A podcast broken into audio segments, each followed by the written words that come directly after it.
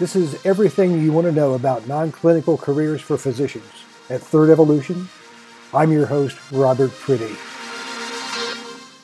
Today's conversation is about interviewing.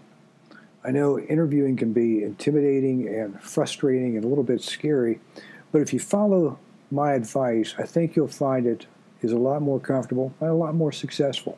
So let's talk about the interviews you really want to nail. But first, let's define interviewing. Now, it may seem obvious, but let's put your interview in the right context. First, you're a physician working to tra- transition to a non-clinical job. Every meeting, every conversation you have, every interaction is an interview. Next, there are networking interviews. There are group meetings that are interviews. There are st- structured interviews for a job you don't really care for, and there are certainly interviews for those jobs you really, really want. And today, we're going to be talking about interviewing for that job you really, really want. Where do you begin? Well, let's begin with background. Sure, you know about the job, and you have probably had some preliminary conversations and reviewed job materials. You've visited the website. You may have seen an annual report or some other printed information about the organization or the company. Further, you want to research that company in the context of what is important to them. So, not just general knowledge, but where are they headed? What new developments are they working on? What new developments might they be thinking about? What's their strategic focus? Is there anything recent that's going on with that company that you can relate to? And when I say relate, relate your background, your experiences, your interest. And you don't want to just, I'll say, commit this information to somewhere back in your mind in case it comes up. No, you really want to think about this and structure it almost as part of a presentation. You can use the information that you glean as a comment, such as, I noticed you're focused on some new geographic areas. That's interesting. You know, I speak seven different languages. Or you might use your research knowledge and information as a basis for a question. You could say, I see you're focused on new geographies. May I ask you this? How does that fit in with the company's overall strategy?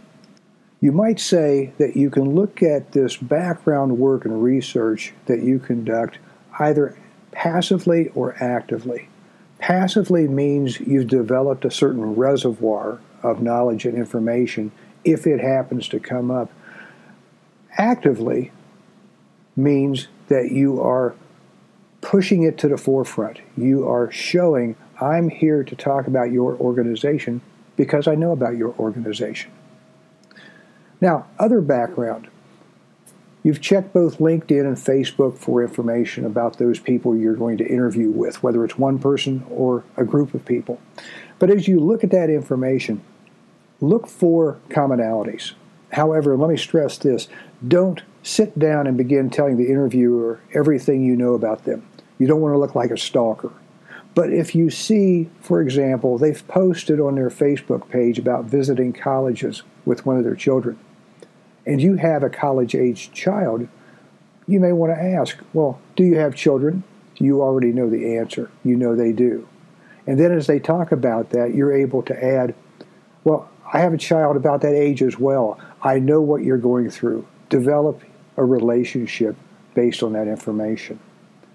Also, make sure you've created links between your resume and any other material you've provided to company, both written and verbal, and the specific job requirements and qualifications as they're listed.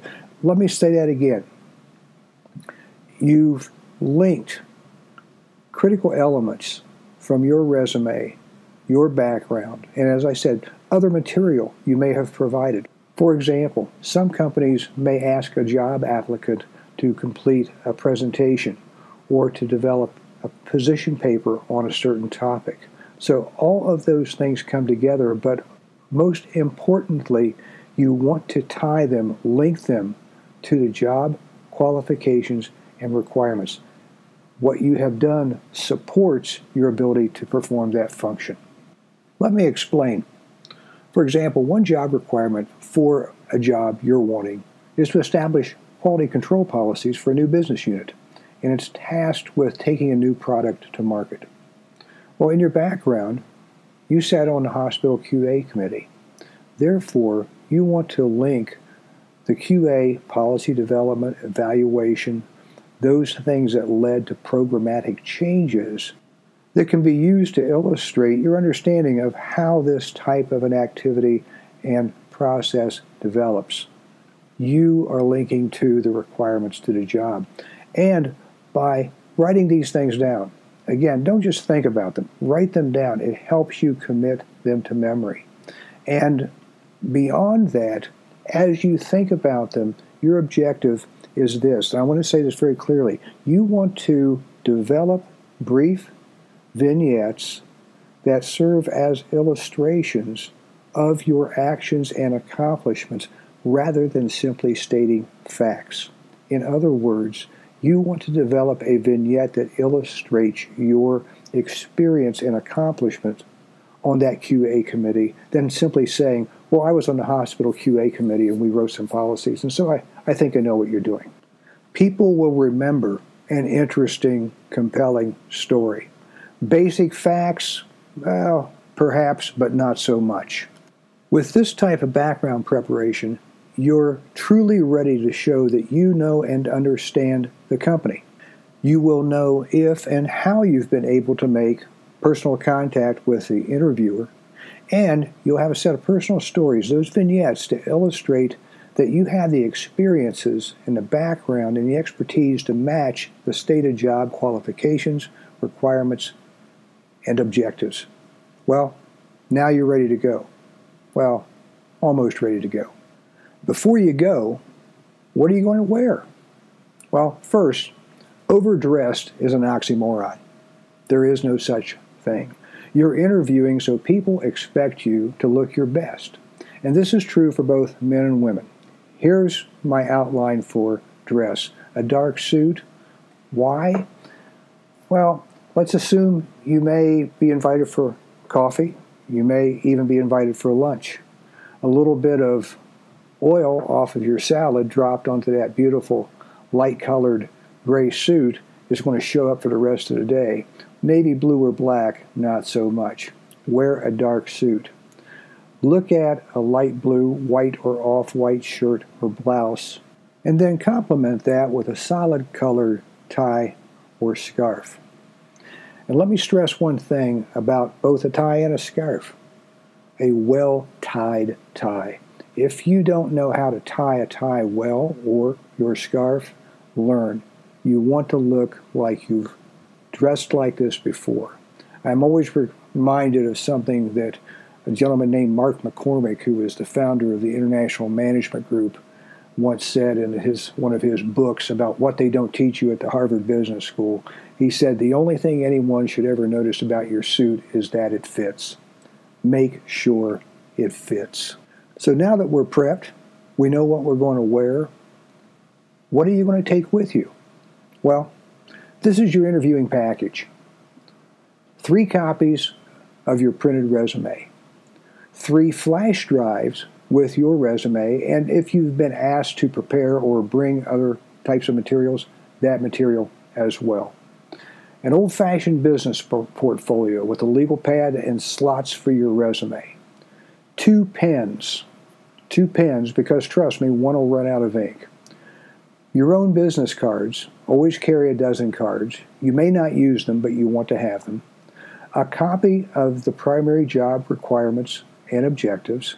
And any talking notes. For example, you want at least your stump speech outlined, if not the completed stump speech. And then any other keywords or phrases that you really want to make certain that you use during the interview. Now you are literally ready to go. So let's assume this is a face-to-face interview. I'll discuss phone and video interviews in a separate podcast. First, arrive early. If you're more than fifteen minutes early, wait in your car, sit in the lobby. Don't go in the office more than fifteen minutes early.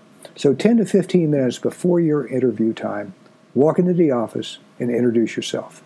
Say good morning or afternoon. I'm Doctor Smith. I'm here for an interview with Mister or Miz, and let's just say Jones. The person you're speaking with will likely have a name badge and may say his or her name. Make note of what they say. Write down or, th- or commit to memory their name and how they say it. Do the same if you stop to register at a front desk or to get directions on your way to, to the office as well. By remembering the people that you've encountered along, along the way, it shows an attention to detail and it conveys a level of respect for everyone you meet. Also, at the conclusion of the interview, if you're told to stop and perhaps give a copy of your resume to Jim, it looks much better if you know who Jim is and need only to confirm, you mean Jim at the front desk? You've done a lot of work up to this point. You've done a lot of research. You've prepared yourself both physically and mentally to be able to go into this interview and do a great job. Now it's time to put it all to the test. It's time to meet your interviewer or interviewers if it's more than one. So whether it's one person or a group, introduce yourself to each. Shake each person's hand and then follow their lead in terms of when it's time to sit and where. And let's talk about body language. It's important. Just like you can't be overdressed, you can be too casual. I tell my clients to mirror their posture after those they're speaking with, but don't be too casual even if your interviewers are. Don't cross your legs. Don't lean back in a chair. Don't fold your arms. Don't put your arms behind your head. Stay attentive. Lean forward. Do sit with both feet on the floor. Do keep your hands on the table or holding your portfolio in your lap or as if in prayer. Do look at the person or the people who are speaking and you're speaking to. It's time to begin. eighty percent of the time or more, the first question you're going to be asked will be this. Tell us a little bit about yourself. Here's the answer to your question. It is your stump speech with a little bit of customization. For those who don't know, your stump speech is this for an interview. It is who I am, what I've done, what I want to do, and how I can help you. Now, here's how you package it, customize it a bit in that interview. Who you are, it begins with, as you know, I am, because you've been introduced to these people, either on paper or in person, and so you're just reaffirming, I am a physician, and this is a bit of my background. What you've done. Express those career high points that have led you to being selected for this interview. Then, what you want to do. And what you want to do is what the job wants to have done. Focus on those key areas of responsibility and restate them differently enough that they know you're not just reading it off the job description, but stay in line with what they want to accomplish. That's what you want to do. Then, how you can help them? Well, you can do those things. And offer an example from your background, from what you have done, that supports and complements your ability to achieve the goals that they have stated in their job description. Now we're past that first, most difficult part of the interview, the tell us a little bit about yourself, and now it's time for you to take control of the interview. How do you do that? Well, you take control by asking good questions, and you ask questions that allow for follow-up, that allows you to force them to tell you more about what they want to know about you. Ask about the interviewer's background. Ask them to talk about the company in their own terms. Ask strategic questions based on your research. And I say stay strategic, but also ask them about objectives for the position. What defines success in this role? What's the most important first thing to accomplish? What should be the outcome of the first twelve months? who do I need the most support from? Who are the most important people in the organization for me to be able to work with? Give them then time to ask you questions and use the vignettes that you've developed, that those those vignettes that define your background, use those to answer the questions. So stay brief. In other words, that vignette is thirty, perhaps forty-five seconds. Stop. Allow them to define whether or not you have answered their question fully. If they want more information, they'll certainly ask for it. If it's complete, let them move on. Once you then start talking about your accomplishments and your background and your perspective on the job, well, frankly, the interview's pretty easy at that point. So lastly, how do you end the interview well? Here are a couple of closes I use, and you may use one or you may use all depending on the situation. So most of the time in an interview, you'll be asked if you have any final questions or comments. Well, yes, you do.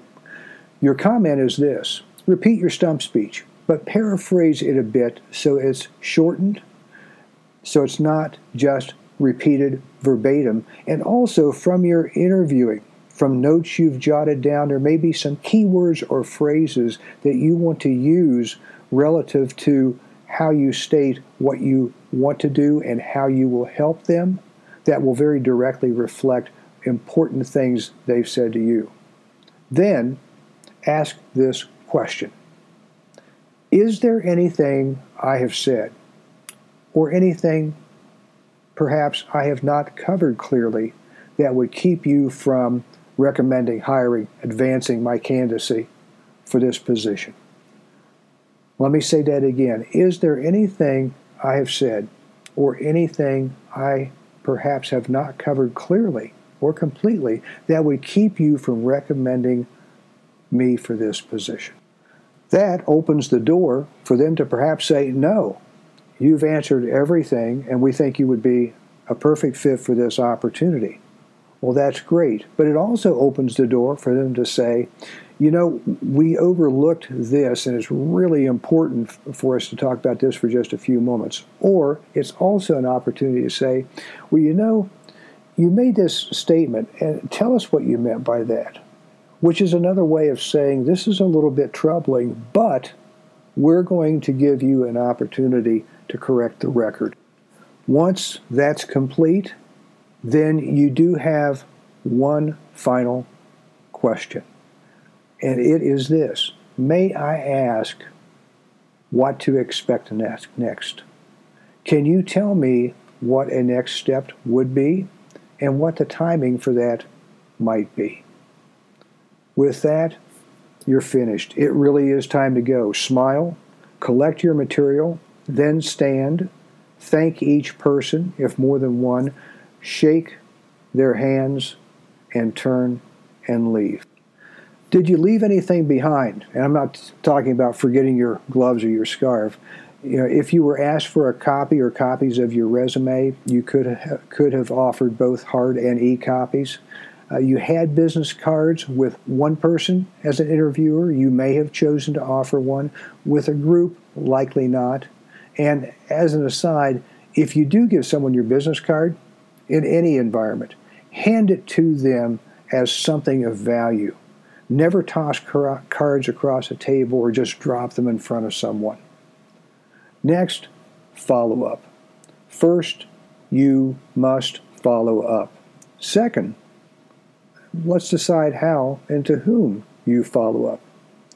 If you were talking with a single interviewer and it's someone that you've had an email ex- exchange with, then following up by email is perfectly fine. And likewise, if you have multiple interviewers, very likely you collected or you can easily collect their email addresses. And again, following up with them in an email is fine as well. If you had a single interviewer who, let's just say it's apparent by the setting, Uh, the accoutrements of the office and the environment that this is a person who doesn't manage their own email, then be prepared to send a handwritten thank you note, and you want it to go in the mail the same day as the interview. There may be others. If that Jim at the desk that we talked about earlier was really helpful and gave you some direction or offered to get you water, uh, if you have Jim's email address, a little note that says, Jim, I just wanted to say thanks. You really made my interviewing process uh, easier and and and, a, and created a very friendly environment. You'd be amazed what happens when someone's administrative assistant walks in their office and says, I want to tell you that was a really nice person. If other people are talking about how nice you were, it's certainly going to help. It may not get you the job, but it's certainly going to help. We have one more follow-up. I say one more. Uh, let's just say a next follow-up. Your next follow-up is to is to reach out to that lead interviewer if you were not contacted in the time frame you were told at the close of the interview. Or if you couldn't get a time frame at the close of the interview, you set your own de- deadline for a follow-up. Your deadline is two weeks. Contacting them to ask for the status of the process is very appropriate. So, some final thoughts. As I said at the beginning, there are many different types of interviews. This is just one. I'll discuss other types in separate podcasts, so keep an eye out for those others. Uh, they will likely be helpful to you as well. Another thought, most jobs aren't closed on one interview. Even though you may have had some preliminary conversations and maybe a phone interview or a video interview prior to this, it's unlikely it's one and done. So be prepared for the next step. Thanks for listening as always. Send any text, questions, or comments to me, Robert Priddy at Third Evolution, at seven two zero, three three nine, three five eight five or email rfp at third evo dot com. That's third evo, T H I R D E V O dot com. Until next time, thanks for listening.